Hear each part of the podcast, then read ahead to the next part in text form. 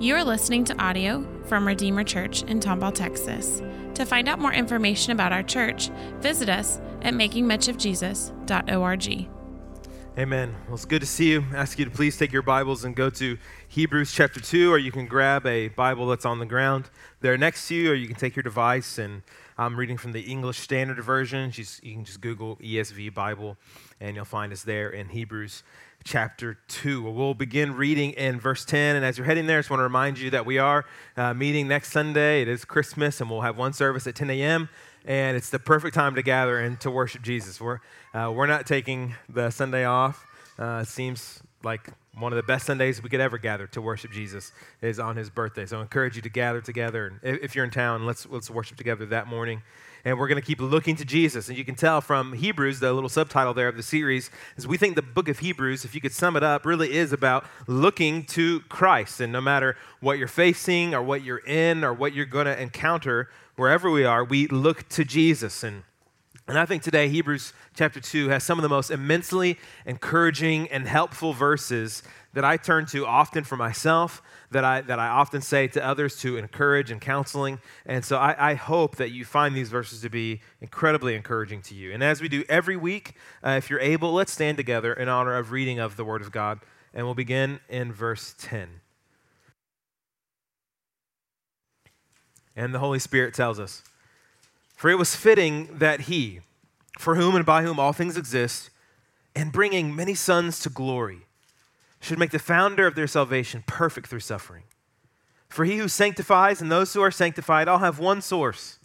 That is why he's not ashamed to call them brothers, saying, I will tell of your name to my brothers. In the midst of the congregation, I will sing your praise. And again, I will put my trust in him. And again, behold, I and the children God has given me. Since, therefore, the children share in flesh and blood, he himself likewise partook of the same things, that through death he might destroy the one who has the power of death, and that is the devil, and deliver all those who through fear of death were subject to lifelong slavery. For surely it is not angels that he helps, but he helps the offspring of Abraham. Therefore, he had to be made like his brothers in every respect, so that he might become a merciful and faithful high priest in the service of God to make propitiation for the sins of the people. For because he himself has suffered when tempted, he is able to help those who are being tempted. Let's pray together. Holy Father, help us now. As we look at your word, would you send the, the Holy Spirit to work among us and to drive this word into our hearts and to open our eyes and open our minds that we may hear and see and behold you, Father. May we see your Son our great Savior. May we worship and adore, magnify him this morning. So help us now, King Jesus. And it's in your name we pray. Amen. You may be seated. I think one of the best songs that we sing with our kids right now um, when we're putting them to bed is often Jesus Loves Me. And it's a great song not only to sing to kids, but to remind yourself of, as an adult, that Jesus really does love me. And this I know because the Bible tells me so, right? And what I love about this song is that the song is also present tense. It doesn't say, we don't sing Jesus loved me, which is true. The Bible says it, past tense, Galatians 2:20, he loved me and gave himself for me. But it's also present tense in Revelation 1 that he loves us and frees us from our sins. And so when we sing Jesus loves me, we are reminding ourselves the present reality that Christ really does love me right now Uh, from heaven, his love is pouring down from us. And I love that because we often forget about the present ministry and the present love of Christ. And what we see in Hebrews chapter 2 is, I think, we could make another song out of it, is Jesus helps me, this I know. And, and in the gospel, in Jesus' death and in his resurrection for us, he helps us in a thousand ways. And in the past, there on Calvary, there at Golgotha, and in the present, right now from heaven, and in the future, and in the new earth. And this passage really has all three. And so I want you to see, first of all, in verse 10, look at what we see. This is the future gift and the future help that God gives to his people. Look at verse 10, Hebrews 2.10. For it was fitting, it was appropriate, it was right, it was true, of course. That's what that phrase means. That he is the Father, for whom and by whom all things exist, and bringing many sons to glory. Do you see just right there already God's future goal and prize for you in the gospel? what God set out to do for you. It wasn't to show the world what a great teacher Jesus is, but she is a great teacher. It, it, wasn't just to show the world how to live moral lives. Look at Jesus. This is how we should all try to live. That, that wasn't God's ultimate goal in the gospel. What is it? And bringing many sons and daughters to glory. Heaven was the prize, eternity with God is the reward. God Himself being in glory with Him to redeem Jews and Gentiles and, and, Greeks and Romans and Guatemalans and Ethiopians, men and women from all over the world. God is bringing them to glory with Christ. And I, we need this verse because it reminds us of God's vision and plan for those that He saves. He's taking us somewhere. He doesn't just save us and say, okay, now go, you know, do whatever you want. I, I freed you from your sins, no worries. No, He's bringing us to glory. There's more in store for you. This isn't the best it gets. There's the present glory, the, the present heaven, and then the future glory, the, the future new, new earth that is to come. And what we can't overlook here in verse 10 is who's doing the bringing, or even the fact that the word bringing is here that He's bringing us to glory. We can't work our way there. You can't scratch and claw your way to glory. You can't do enough good things to get yourself to heaven. We can't find the way there. We can't talk our way there. We can only be brought there. And it reminds me last year when my wife and I were going to a Rockets game a basketball game, professional basketball game, and we had decent seats, but because we had, were going to be part of some charity event, ended up getting canceled, and so they kind of offered us seats to another game. Say, would you like to go to this game too? We said, oh, we can't. We're out of town, but you want to just give me courtside seats instead for this game I'm already going to? They said, well, we can't do that. I was like, okay, well, you want to give me a tour of the locker room and an autographed ball by James Harden? You want to give me that? No, we can't really do that either. He's like, well, how about this? How about we let you be seat fillers for this game that's going to be on national TV? Where we'll upgrade your seats, you just get, we'll give you red wristbands, and you just ha- you get to sit four rows behind the bench. Is that okay? That'll work. And so we go. I have to meet the guy before the game. He takes us through security, and they check his badge. He's, they know who he is. Mike, he's a Rockets employee, but they still check. And then they, they bring us down further, further, further. We get on the court. And they're like, whoa, are you supposed to be here? And he's like, hey, they're, they're with me. They're going to be sitting in this section, you know, behind the bench for TV. Okay, they let us through. We go on the court and they tell us to stop. I'm like, why? They change, his, change their minds. Well, the players are coming out. These giant men are walking past us as I just wait, don't get in their way. And then, okay, they go, they take us to our seats, and Mike says, hey, uh, they're here. They got the red wristbands. Uh, take good care of them. Uh, if anything happens, you know, so we were just sitting in seats that no one showed up in. So he's like, hey, if someone shows up, just scoot down or just move somewhere else. But you, you can stay here the whole game if you want. I'm like, all right, awesome. And what I noticed about that, there's no way I could do that like the next game I ever went to. I've already said, well, I'm, you know, I'm kind of, I'm going to be a seat filler today. I have no right to go do that. Someone had to bring us down there, or it would have never have happened. Church, to get to glory, you have to be brought there. You have to be ushered there by Christ Himself. Christianity really is a religion of riding someone else's coattails. And it's that of a Jewish carpenter raised from the dead. And he's the founder of our salvation. Look what verse 10 calls him Jesus has a lot of nicknames, and this is one of them the founder of their salvation. No one else could secure our salvation. No one else gets to be called the founder of you being saved and you being forgiven and you being made new and you being raised from the dead at, at Gabriel's trumpet. And what I love about Jesus being called the founder of salvation, of their salvation, notice the Bible doesn't call him the founder of some other religion. He's not just the founder of Christianity. He's not just the founder of some religious system. He is the founder of salvation. Our, our categories for Jesus must keep getting bigger and, and wider and taller and stronger every step further we go into the book of Hebrews because we need to see Jesus in all of his magnificence and in all of his wonder. I mean, we know what, we know what a founder is. We're grateful for founders. I mean, most of us, if we're Christians, we're, we're grateful for the founder of Chick fil A. I'm grateful for Dr. James Naismith, the, the guy who invented basketball. I love these things. But the founder of our salvation, the founder of our sins being forgiven, the founder of us getting new life, the founder of us getting to live on the new earth forever as co heirs with Christ. How wonderful is Christ, our founder? And then, if you love your salvation, if you love what Jesus has done for you, you will love the founder of your salvation. And he gets all the glory and all the honor and all the praise because him founding our salvation, this didn't happen in some business boardroom negotiation. It happened through suffering. Look at verse 10. That he would make the founder of their salvation perfect. Look at how this happens through suffering. What Jesus accomplished on the cross founded our salvation. Him dying in our place, and every lash across his back, and every drop of blood from that crown of thorns, every punch in the face while he was in trial, and those nails ripping through his flesh, he was founding, establishing, securing, and cementing our salvation. And when it says that he was made perfect, I don't want you to get hung up on that. Like, does that mean Jesus was imperfect? That's not the way that word, the meaning of that word. It doesn't mean he was lacking something that it was that he was bad, so he had to be made perfect. This word means complete, whole. So for him to be the complete, the, the perfect Savior, for him to be the perfect, complete, whole, final founder of our salvation, for him to be though the one who would save us from our sins, he had to suffer. And it was capped with his death on the cross and his resurrection from the dead.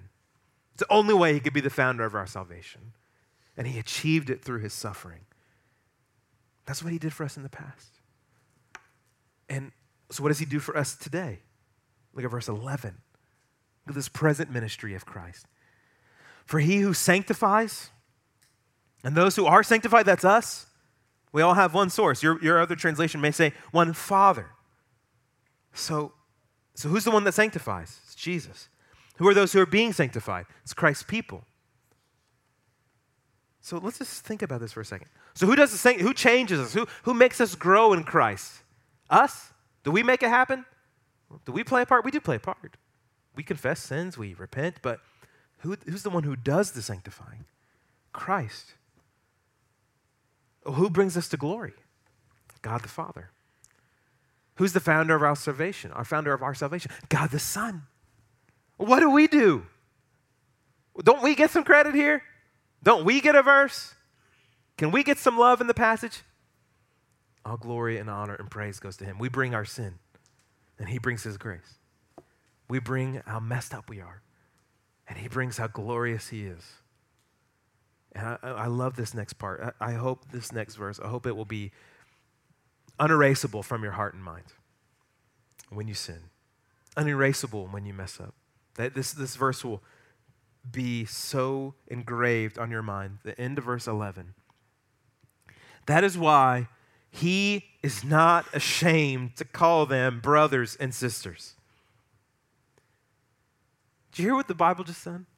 Christ, when he looks at you, he is not ashamed to call you brothers and sisters. This is amazing to me. Because we are often ashamed of ourselves, aren't we? We're often ashamed of the things we've said and the things we've done and the decisions we've made.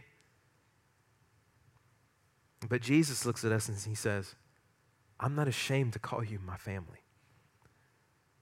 I'm not ashamed to be called your brother. I'm not ashamed to call you my brother. I'm not ashamed to call you my sister. Beloved, Jesus isn't embarrassed by you. We got to feel this. This is the goodness of the gospel. He doesn't roll his eyes at you. When he thinks of you, he doesn't go, oh, brother. I wish that guy, I mean, he just doesn't get it. McFly, come on. I mean, he doesn't hold his nose as he brings us to glory. He's not embarrassed by us. With all of our sins, with all of our failures, with all of our warts, with all the plans we had that failed and didn't work out, all even just like our weird personality quirks, our strange habits. Jesus stands before the population of heaven. He stands before the entire universe and says, I'm not ashamed to say, This is my family. I'm not ashamed to say, These are my brothers and sisters. He is glad to call you family. I mean, we, we know Jesus loves us. I mean, the Bible says he loves us. He died for us. Of course, he loves us. But we often wonder, but does he like me? I mean, does he just tolerate me? This verse says he loves you and he enjoys you. He's not put off by you, he's not embarrassed by you. And this is so evident in the Gospels. Jesus was not ashamed of these guys, his disciples. He loved them. So when you think, does God really love me? Does he just, no, he's not ashamed of me. Now, this doesn't mean he approves of everything we do. You can't hear this and go, He's not ashamed of me? Awesome. This means I can sin, I can do whatever I want, and he's going to be like, Everything's good, buddy. No, that's still not true. Because we gonna, we're going to see later how he helps us when we're tempted. So he doesn't want us to give into temptation, he doesn't want us to give into sin. He doesn't approve of our sins, he hates our sin and demands that we repent of it and that we turn and honor him and follow him what we got to see about Jesus is that he is able to lovingly disapprove of our actions and our sins and still have a radical love for us and still be unashamed of us, his sheep, his people, his brothers and sisters. Because he, our Savior, he knows what it's like to be a human. Look at verse 14. He knows what it's like. Verse 14 proves this. Since, therefore, the children share in flesh and blood, since we have human bodies, he himself likewise partook of the same things. He took on a human body. We have to remember, this is what we celebrate every Christmas that Jesus, the eternal Son of God, really did become a human. He didn't have a human body before, he didn't have a cerebral cortex and blood vessels and all these things. But in the incarnation at Christmas, this is what we remember the infleshing, the God putting on flesh. And and the word incarnation, we always hear it at Christmas. It's a big, fancy kind of theological word, but simple to understand. Uh, really, the word, root word of it, carnation. Not the flower, but really more in the middle. Carne. We're all in Texas. You've probably heard the word carne before. Carne asada, meat. Chili con carne, chili with meat. The incarnation, this verse is teaching us Dios con carne, God with meat. God putting meat on share in flesh, meat, blood. So the eternal creator, the all powerful, all wise, all knowing Son of God placed himself, was placed by the Holy Spirit in the womb of Mary. So, so the one who set up how we enter the world, he reduced himself to an embryo.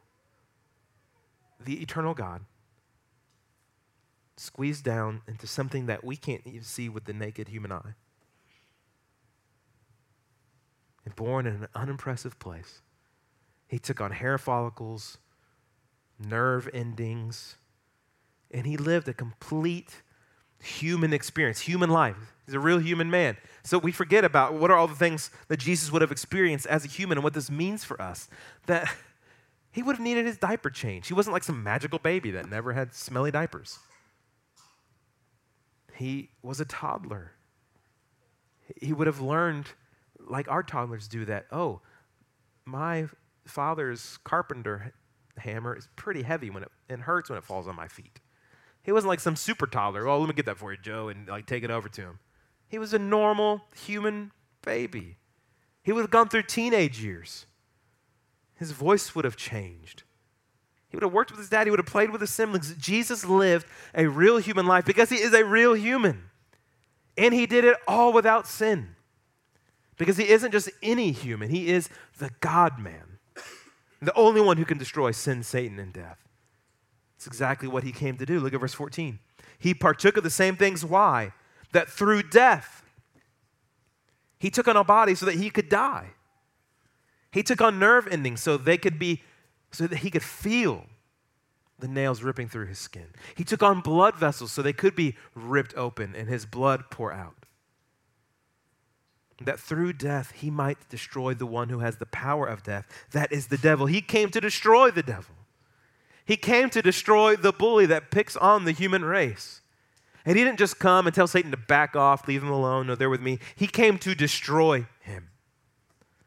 The gospel is the full measure of God's power against death and against Satan. and against sin. And it's God's power to destroy and God's power to resurrect. Jesus destroying death, it doesn't mean that we won't die. And now means that we don't have to fear death, that death doesn't have the final say, because the one day there will not be enough nails in Lowe's to keep you in your coffin. That you will rise from the dead, because Christ conquered death for us. Look at verse 15. So he came, took on flesh and blood, what? To deliver all those who through fear of death were subject to lifelong slavery. So we feared death. And Jesus says, I have come to set you free from the fear of death. If you're a Christian, we should never fear it because we've been delivered from the fear of death. We were in lifelong slavery to it, but no, we've been delivered if we know Christ. And listen, if we know Christ, the one who rose again from the dead, and we fear death, this is, this is really almost like you fearing a uh, late fee from Blockbuster today. If you got something in the mail, like, oh, you got to pay your dollar late fee to Blockbuster, you're like, okay, you throw it in the trash. I mean, no, no threat to you. It means nothing. And so death now is really, this is not really any meaningful threat to me anymore because I know where we're headed with Christ. And, and so maybe, maybe you don't know Christ and you're thinking about death and like, man, that still kind of freaks me out. I, I don't know about death. Well, what is it about it that you fear? Maybe the uncertainty? What, what is there? Is it just darkness? Will I go to heaven? Will I go to hell? Is it just nothingness? Will it be painful? I mean, I think all the things I'm going to miss out on. But listen, Jesus has comforts and answers for all of those fears. If you look to Jesus, if you know Jesus, you don't fear what comes after death because you know he's bringing many sons and daughters to glory with him. And he did this by his death and resurrection, and he came to help us. Look at verse 16. He wants to help you out of all of these things. Verse 16. For surely it is not angels that he helps, but he helps the offspring of Abraham. He's, remember, he's writing to Jewish Christians who are tempted to go back to Judaism. He's telling them, no, don't go back. Jesus came to help you. Angels can't help you.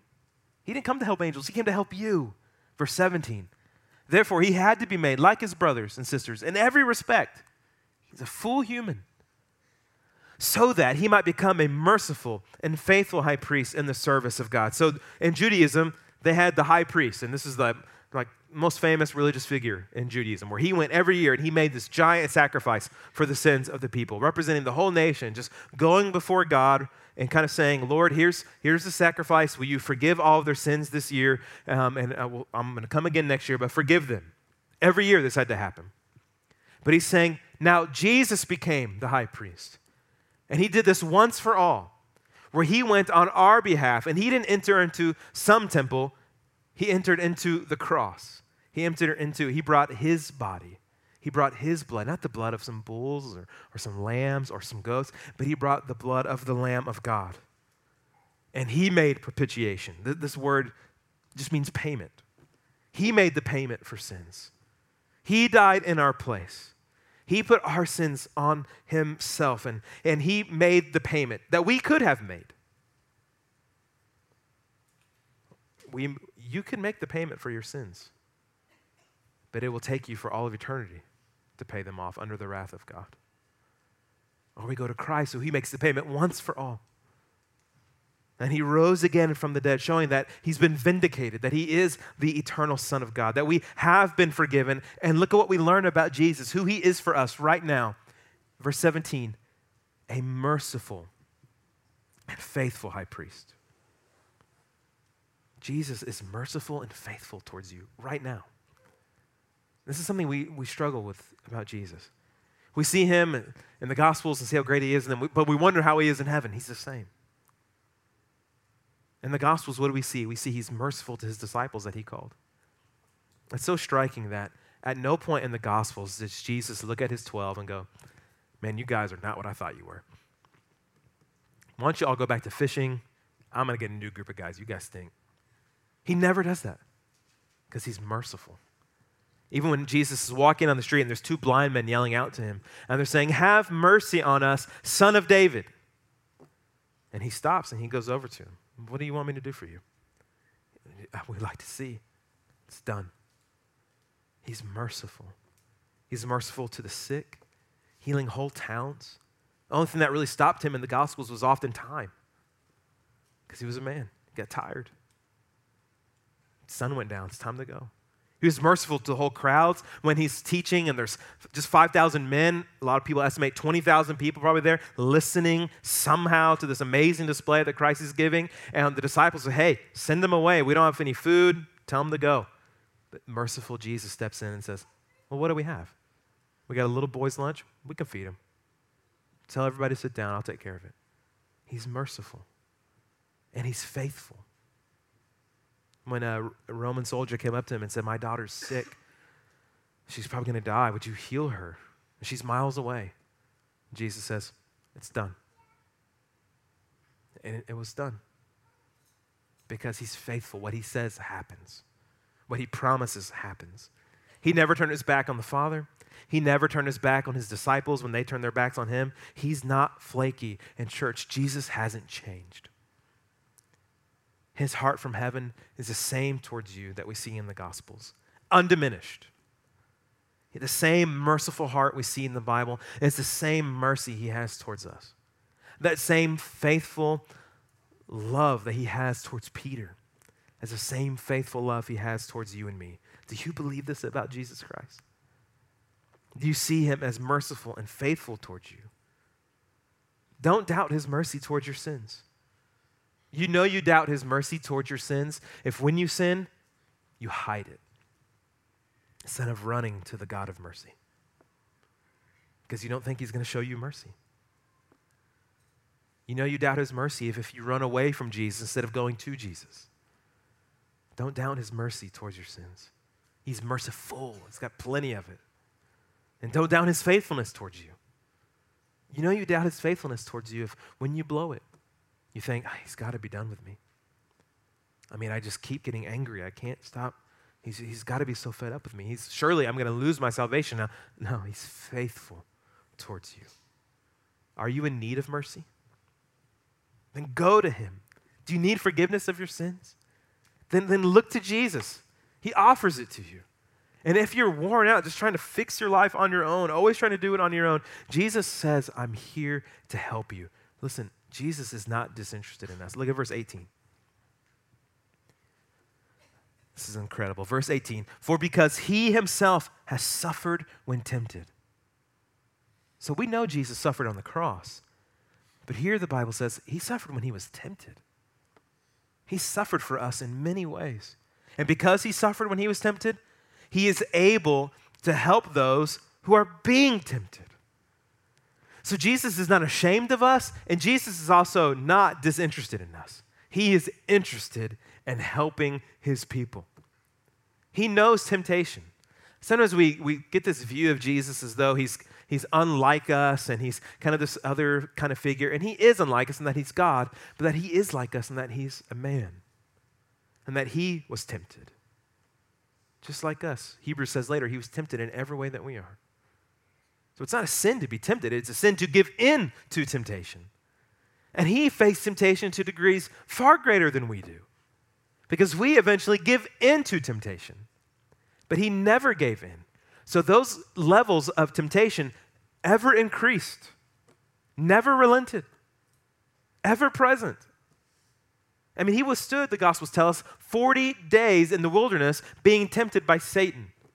Not by some henchman, not by some junior demon, but by Satan himself for 40 days. And Jesus never gave in. And he did that for us. So that now he is able to help those who are being tempted. I love this about Jesus. That he personally offers his help to you. Personally. He is able to help those. He doesn't send some guardian angel. I, I, don't know if we have guardian angels. You kind of see people talk about that. I, I really don't care if I have one or not. Do great, whatever. I have Christ. He is able to help those who are being tempted. And this sets Jesus apart from every other religious system and every kind of teacher on the planet, especially in the Greco Roman world. Zeus didn't offer any help to those who are being tempted. Poseidon didn't offer any help. Jesus offers help. Buddha doesn't offer any help to those who are being tempted. The Prophet Muhammad of Islam, he doesn't offer any help to any Muslim who's being tempted. But Jesus of Nazareth says, I am able to help those who are being tempted. He offers his help. And you just, what we've learned about Jesus from Hebrews 1 to Hebrews 2 is incredible. That Hebrews 1 is this vision of that Jesus being the exact imprint of God, the radiance of the glory of God, and that Jesus is the one who holds the universe together by the word of his power and that Jesus is the one who's worshiped by the angels. And so, this same Jesus who is holding Neptune and Saturn and all going in their orbit, who withholds, who upholds the Milky Way and nebula galaxies, this same Jesus is the same one who says, I am willing to help you in your temptation. He's not too busy upholding the universe to say, I can help you not look at that on the internet tonight. I, I, I can help you not drink that again. I, I can help you not say that to your spouse that you want to say. I, I, I can help you. I'm able to help those who are being tempted. So, how wonderful is Christ that He is not ashamed of us and He's not disinterested in us, but He is personally invested and engaged with us, willing to help, able to help. And he has to be both. If he's able but not willing, it's really of no help to us. And if he's willing but not able, it's also no help to us. But we have a Jesus who is willing and able to help those who are being tempted. Right in the throes of temptation and right in the heat of it, Jesus says, I'm here to help you. It's not too late. I can help you in your temptation. He's drawn to the helpless. And Jesus, he's, he's not ashamed that we need help. And we shouldn't be ashamed that we need help either. Sometimes we have to act like, oh, we've got it all together and we're in accountability and be like, oh, you know, I think I'm, I don't really have any sins at all. We shouldn't be ashamed that we need help. Jesus isn't ashamed that we need help. We shouldn't be ashamed of one another that we need help. He's drawn to the helpless. There's a heresy that goes around the Bible Belt that Jesus only helps those who help themselves. This is demonic. Jesus only helps those who can't help themselves. And that's who he goes to in the Gospels. The Pharisees think they've got it all together, and Jesus basically says, Well, let's see how this goes at the end of the age. Because there's wheat and weeds, so we'll see. There's sheep and there's goats, so we'll see. And eventually the Pharisees say, We perceive he's talking about us. But the, those who are helpless, those who are lame, those who are sick, those who are great sinners, Jesus says, I've come for you. And so Jesus comes to us and says, I'm here to help you. So, how do we get his help? One, stop, we, have to stop relying on our own kind of machinery to overcome temptation, kind of our own tactics and our own ways, which seem to never work. Why don't we go to the one who has proven this is how you overcome temptation? Christ himself. So, how do, how do, we, how do we get Jesus' help? We look to him. Jesus, help me. Just like those blind men in the Gospels. Have mercy on us, son of David. Just their faith, their words, their prayer. And Jesus grants it. Same for us. Have mercy on me, son of David. We put our trust in him. We put our confidence in him. We put our faith in him. We, we believe in him. We believe when he says sin isn't worth it. That it's better to enter into eternity with one last hand than to enter into eternity with both of them in hell. We believe that we've been set free from the chains of sin. We believe that we have the power to obey because of him. We believe that we can and that he is willing and that he is able to help us. And so then we believe that living with Jesus is more satisfying than living with sin. We, this is what we do. I know sometimes we, we talk about temptation and we want strategies. Well, what, what do I do? What do we do? That's what you do. Believe in Christ. Well, I know, but I know that's true, but what else? Walk in faith. Listen, we don't go to Jesus for strategies. We go to Jesus for Jesus. We don't go to Jesus for strategies. We go to Jesus for Jesus himself. Jesus isn't some, when it says, he is able to help, it doesn't say he's able to point you in another direction. He's able to give you some Dr. Phil techniques on how to deal with your temptations. No, He is our source of help. He is our Lord. He is not our advisor. He's not a life coach. He's our Lord, our King, our God. So we look to Him and then we act in faith. When you're tempted, you close that laptop and believe in faith Christ is at work in me to overcome this temptation. When you're tempted to say that thing that you want to say, but you know you shouldn't say, you stop and, Lord, have mercy on me, help me, and believe you, you are energizing me to not do that. You're at work in me, for it's no longer I who live, but Christ who lives in me. So life I live in the flesh, I live by faith in the Son of God who loved me and gave himself for me. You walk in faith. This is how we live with Christ because he's not ashamed to help us.